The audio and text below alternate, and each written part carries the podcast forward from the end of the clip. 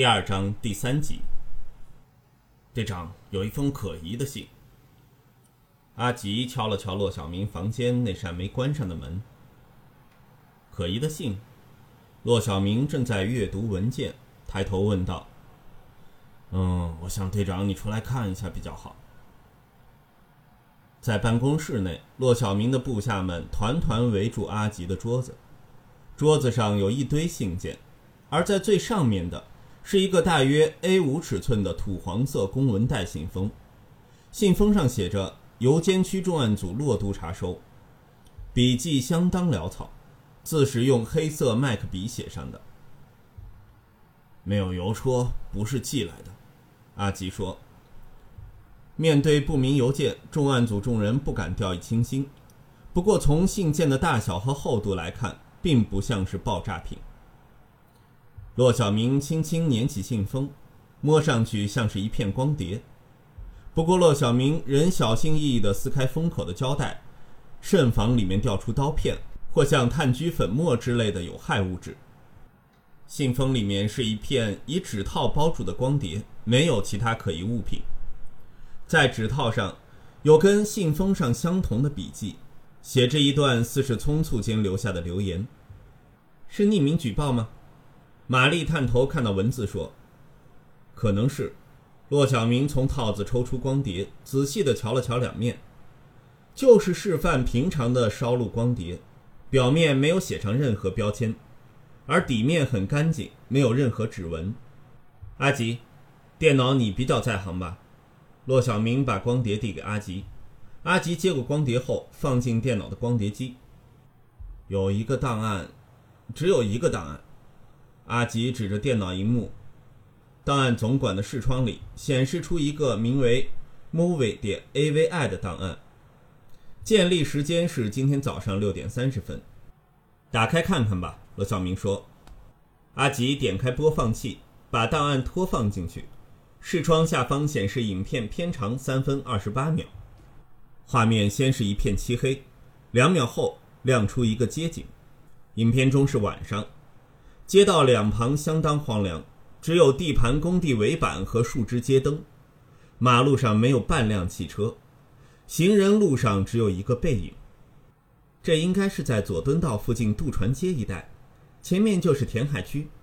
玛丽指着画面一角说：“佐敦道往西就是西九龙填海工程的所在地，连接西区海底隧道、地铁东涌线、九龙站等等。”不少建筑项目仍在建设中，预计将来会变成九龙西部一个热闹的区域。填海区前身是佐东道码头，曾是九龙最繁忙的交通枢纽之一。阿吉，没有声音的，骆小明问。这影片只有画面。阿吉按了一下档案内容，上面没有音轨资讯。拍摄者就像跟踪者，跟在行人路上仅有的一个人影后方。那人影是个女生，穿着一件宽阔的大衣，肩上挂着巨型的手袋，头顶戴着冷帽。这女生有一头黑色长直发，个子不高，正缓慢地往前走。由于街灯的光线偏黄，骆小明无法看出她身上衣裳的颜色。这是什么偷拍 AV 吗？骆小明的年轻部下小张笑道。骆小明正要训斥对方两句，画面中的年轻女生。突然停下了脚步，紧张地转头往左方望去。他似乎被什么声音吓到。骆小明看到女生的侧面，当时感到血液冲往脑门。他仿佛有预感之后会看到什么。这是唐颖，阿吉嚷道。他也认出女生的身份了。说时迟，那时快，画面里的唐颖突然拔腿就跑，消失于街角的右边。拍摄者似乎有点慌张，镜头摆动了几下，然后移往左前方。四个戴着口罩、棒球帽和工人手套、手执铁棒和西瓜刀的男人，杀气腾腾地追在唐颖后面，从画面的左方奔向右方。镜头停顿了一秒，然后也是一阵猛冲，走到街角，往右继续拍摄。画面追着男人们拐弯后，看到四人正追着唐颖。其中一个抓铁棒的矮个子脚程快，率先追上，伸手抓到对方的衣领，似要将他按到地上。没料到唐颖狠狠地回了一记肘击，直击袭击者的面门。矮个子似乎被这举动吓了一跳，踉跄地跌了一下，左手掩着口鼻。唐颖成功甩开对方，可是这拖慢了他的脚步。其余三人和他的距离不过几公尺。镜头所见，街道上依然没有其他人，行人道尽头是死路。镜头左方是一条行人天桥，唐颖就往阶梯奔跑过去。虽然拍摄者跟他们有一定距离，但因为角度恰好，可以清晰看到唐颖的样子。他连跑带爬走上天桥阶梯，表情扭曲惊慌，恰似是面对死亡时的恐惧。他跑上阶梯时几乎扑倒，但他狼狈地用手抓住阶梯，没有放慢脚步，继续往上爬。他的肩上已没有了带子，骆小明猜想是在转弯时掉下，但他并不在意这个细节，因为在数秒间，那几个男人已跟随唐颖跃上阶梯，似乎快要逮住那个手无寸铁的女生。五人跑上天桥，身影被桥墩遮蔽，由于影片没有声音。所以，骆小明他们只能焦急地盯着画面，等待拍摄者追到天桥上。可是，镜头快到阶梯前，却停了下来，没有追上去。为什么没有继续走？玛丽紧张地问。大概拍摄者因为一些事儿分心了。阿吉目不转睛地盯着屏幕，头也不回地说道。拍摄的人没有往阶梯走过去，反而把镜头转向旁边。当画面出现在众人面前。没有人不被那光景吓到。在天桥旁边的行人路尽头，俯卧着一团物体，盯着画面的个人起初无法意识到那是什么。虽然那物体表面上披着一件长大衣，但骆小明和阿吉他们都无法把这东西跟唐颖联想起来，因为这东西以怪异的姿态伏在地面，双手以异常的角度撑着地面。其中一条腿屈曲到腰部旁边，戴着毛线帽，披着散乱长发的头部歪到一边，深色的液体缓缓渗出，在地上慢慢往外延伸。而最令在场个人镇住的，是这副肢体扭曲的身体抽搐了好几下，然后忽然静止不动。他他掉下来了，小张惊呼道：“可能。”是被推下来。阿吉遏制着语气中的不安，缓缓说道：“那条行人天桥有差不多三楼的高度，如果从上面以头下脚上的姿态掉下来，上半身先着地，那就有可能变成了骇人的模样。而且，头颅猛击硬地，九成及时毙命。”骆小明猜想，刚才拍摄者停顿，是因为他听到巨响。是唐颖坠下撞上地面的声音。镜头往上移，骆小明看到天桥栏杆边有两个探出头来的人影，其中一个人举着铁棒，而下一刻又是另一个出乎重案组个人意料的情况：其中一个探身查看桥下受害者的人，转头直盯着镜头，然后退回栏杆后。糟了！阿吉不觉地吐出一句。镜头猛然晃动，天空、地面、街灯、天桥景物迅速转换，画面模糊不清。骆小明知道，这是因为拍摄者被行凶者发现，连忙逃命，连摄影机也没关上就拼命逃跑。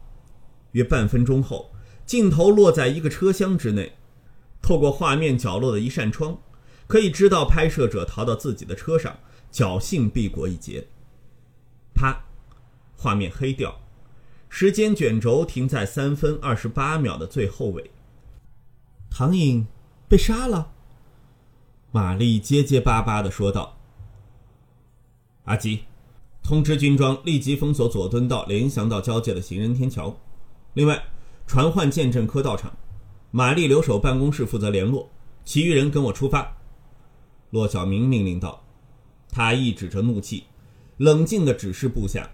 他很久没有如此愤怒过，虽然他很讨厌唐颖，但四名凶徒肆无忌惮的杀人就更加不可以原谅。从尖沙咀警署往现场的路程很短，只要数分钟车程。在车上，骆小明努力地厘清脑中的千条万绪。拍摄者应该是娱乐杂志的狗仔队，骆小明说。他为了查访杨文海事件，所以跟踪事件中的女主角唐颖，想挖掘新闻。而这只狗仔不小心拍到黑道杀人的经过，怕惹祸上身，所以把影片交给我们。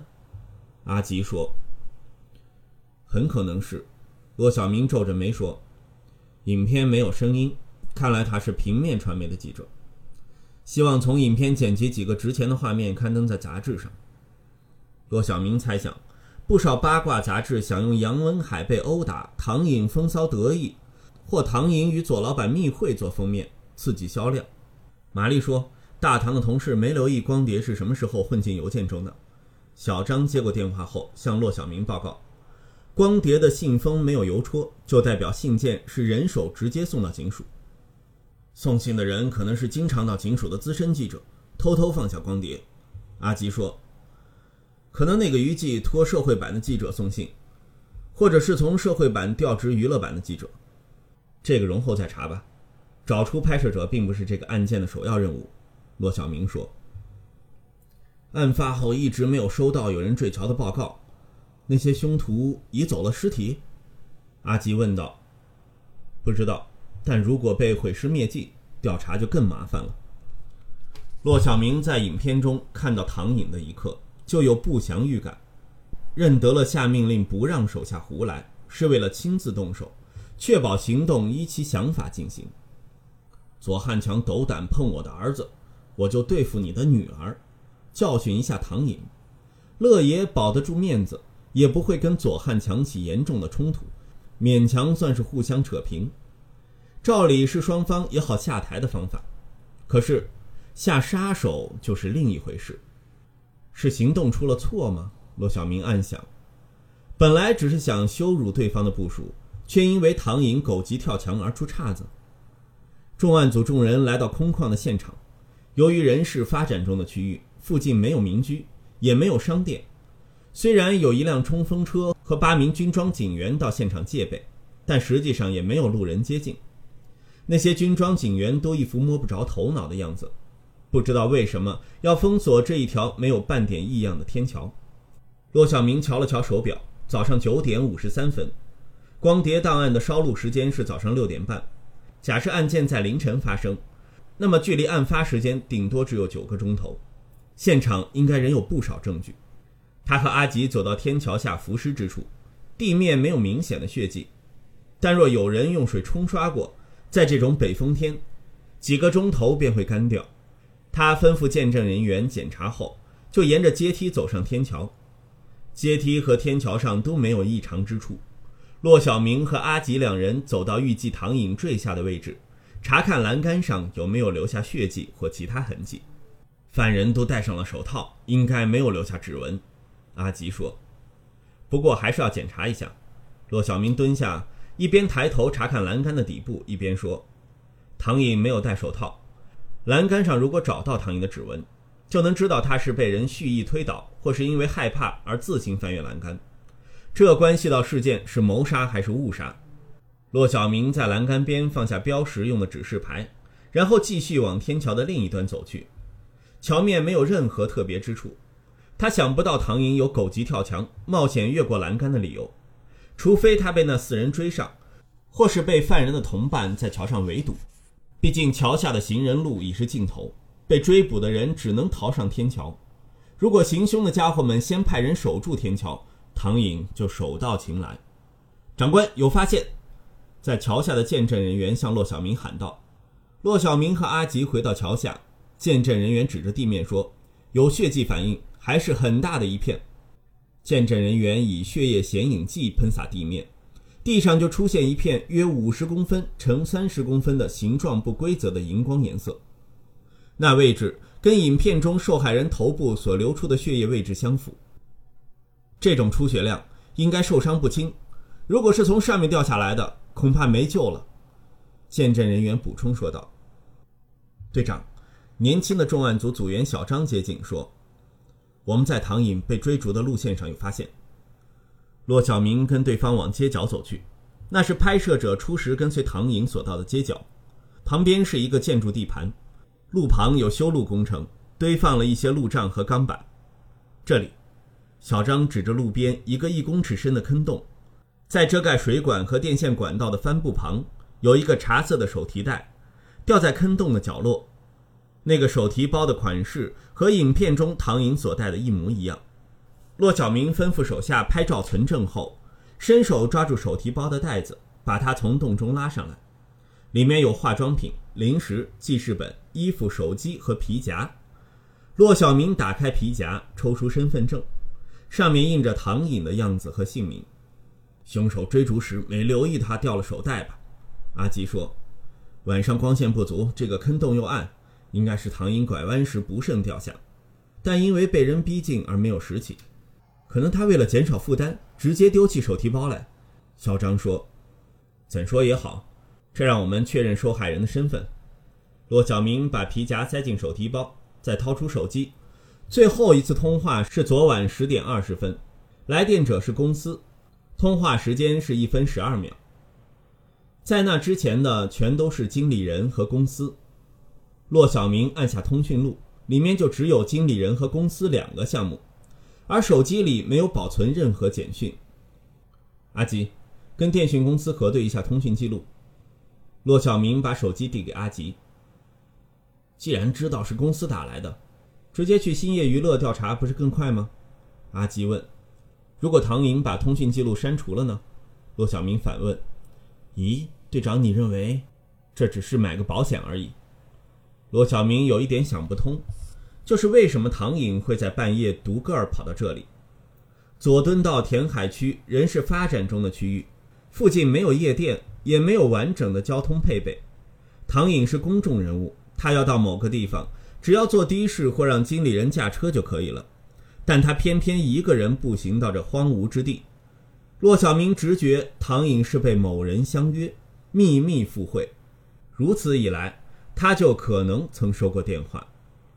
整只手机里通讯录都是公司和经理人。如果唐颖不是如此孤僻，就是有删除通话记录的习惯。不少娱记会想尽办法偷取明星艺人的手机，通话记录和文字简讯在他们眼中都是宝物。某某与某某有暧昧，某某跟某某说某某的坏话，都可以炒作成娱乐头条。谨慎的艺人有清理手机内容的习惯，并不出奇。谁能让唐颖半夜孤身赴会？而且这更是一个陷阱。唐颖现身后就遭遇伏击。一个名字闪过骆小明的脑海：杨文海。可是，如果杨文海找唐颖单独见面，他会赴约吗？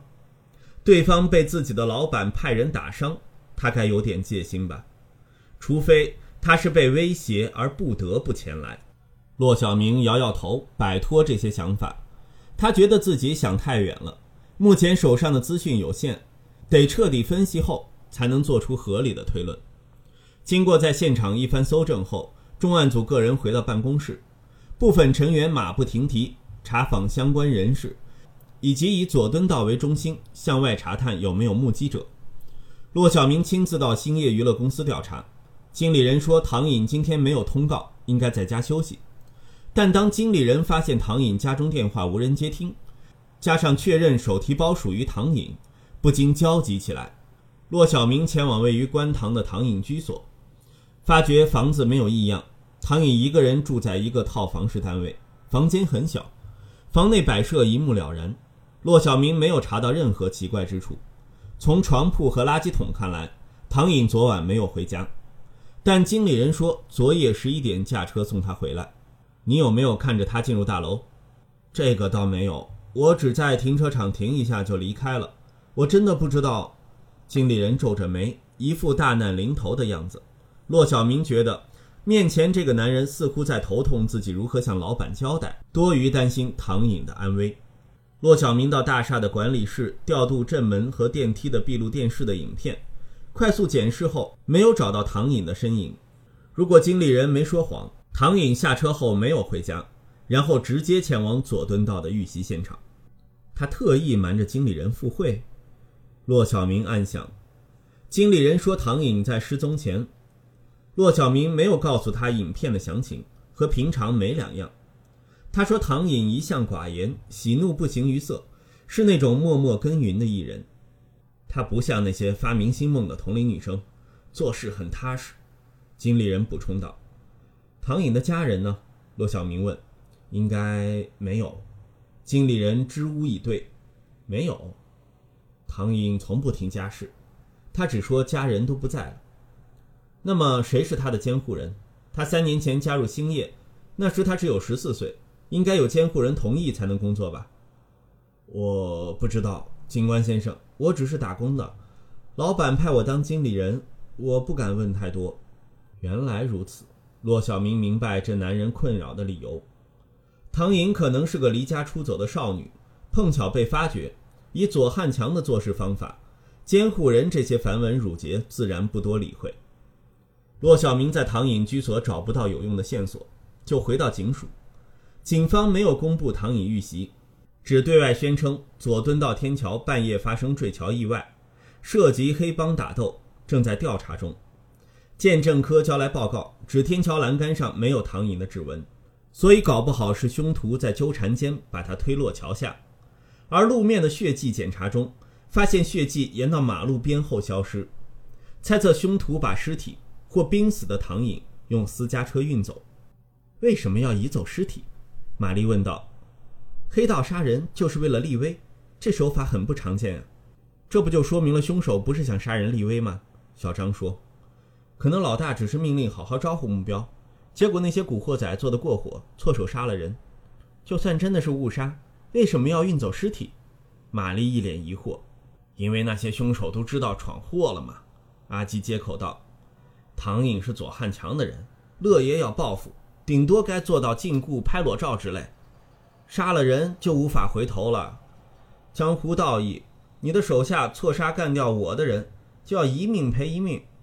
那些古惑仔怕死，当然要藏起尸体，让唐颖失踪。这样子，只要死不认账，洪义莲就没有理由要心中何交人。但他们行凶过程被拍到，玛丽沉吟，他仔细推敲当中的利害关系。总之，这回麻烦大了。阿吉说：“骆小明默默地听着部下们的讨论。虽然阿吉的说法很合理，但他直觉上觉得有点不对劲。队长，不好了！”翌日上午，当骆小明对着贴在布告板上的一堆照片和人物关系图思考案情时，阿吉走进房间，焦躁地说道：“他指了指办公室，示意外边出了状况。”在场的重案组成员再一次围在阿吉的桌子前。对着正在播放唐颖遇袭影片的电脑而议论纷纷。怎么了？影片中有什么新发现吗？骆小明问。不，阿吉紧皱着眉头，指着荧幕说：“这不是我们收到的光碟，这是今天在网上流传的。有人把那影片放在网上了。”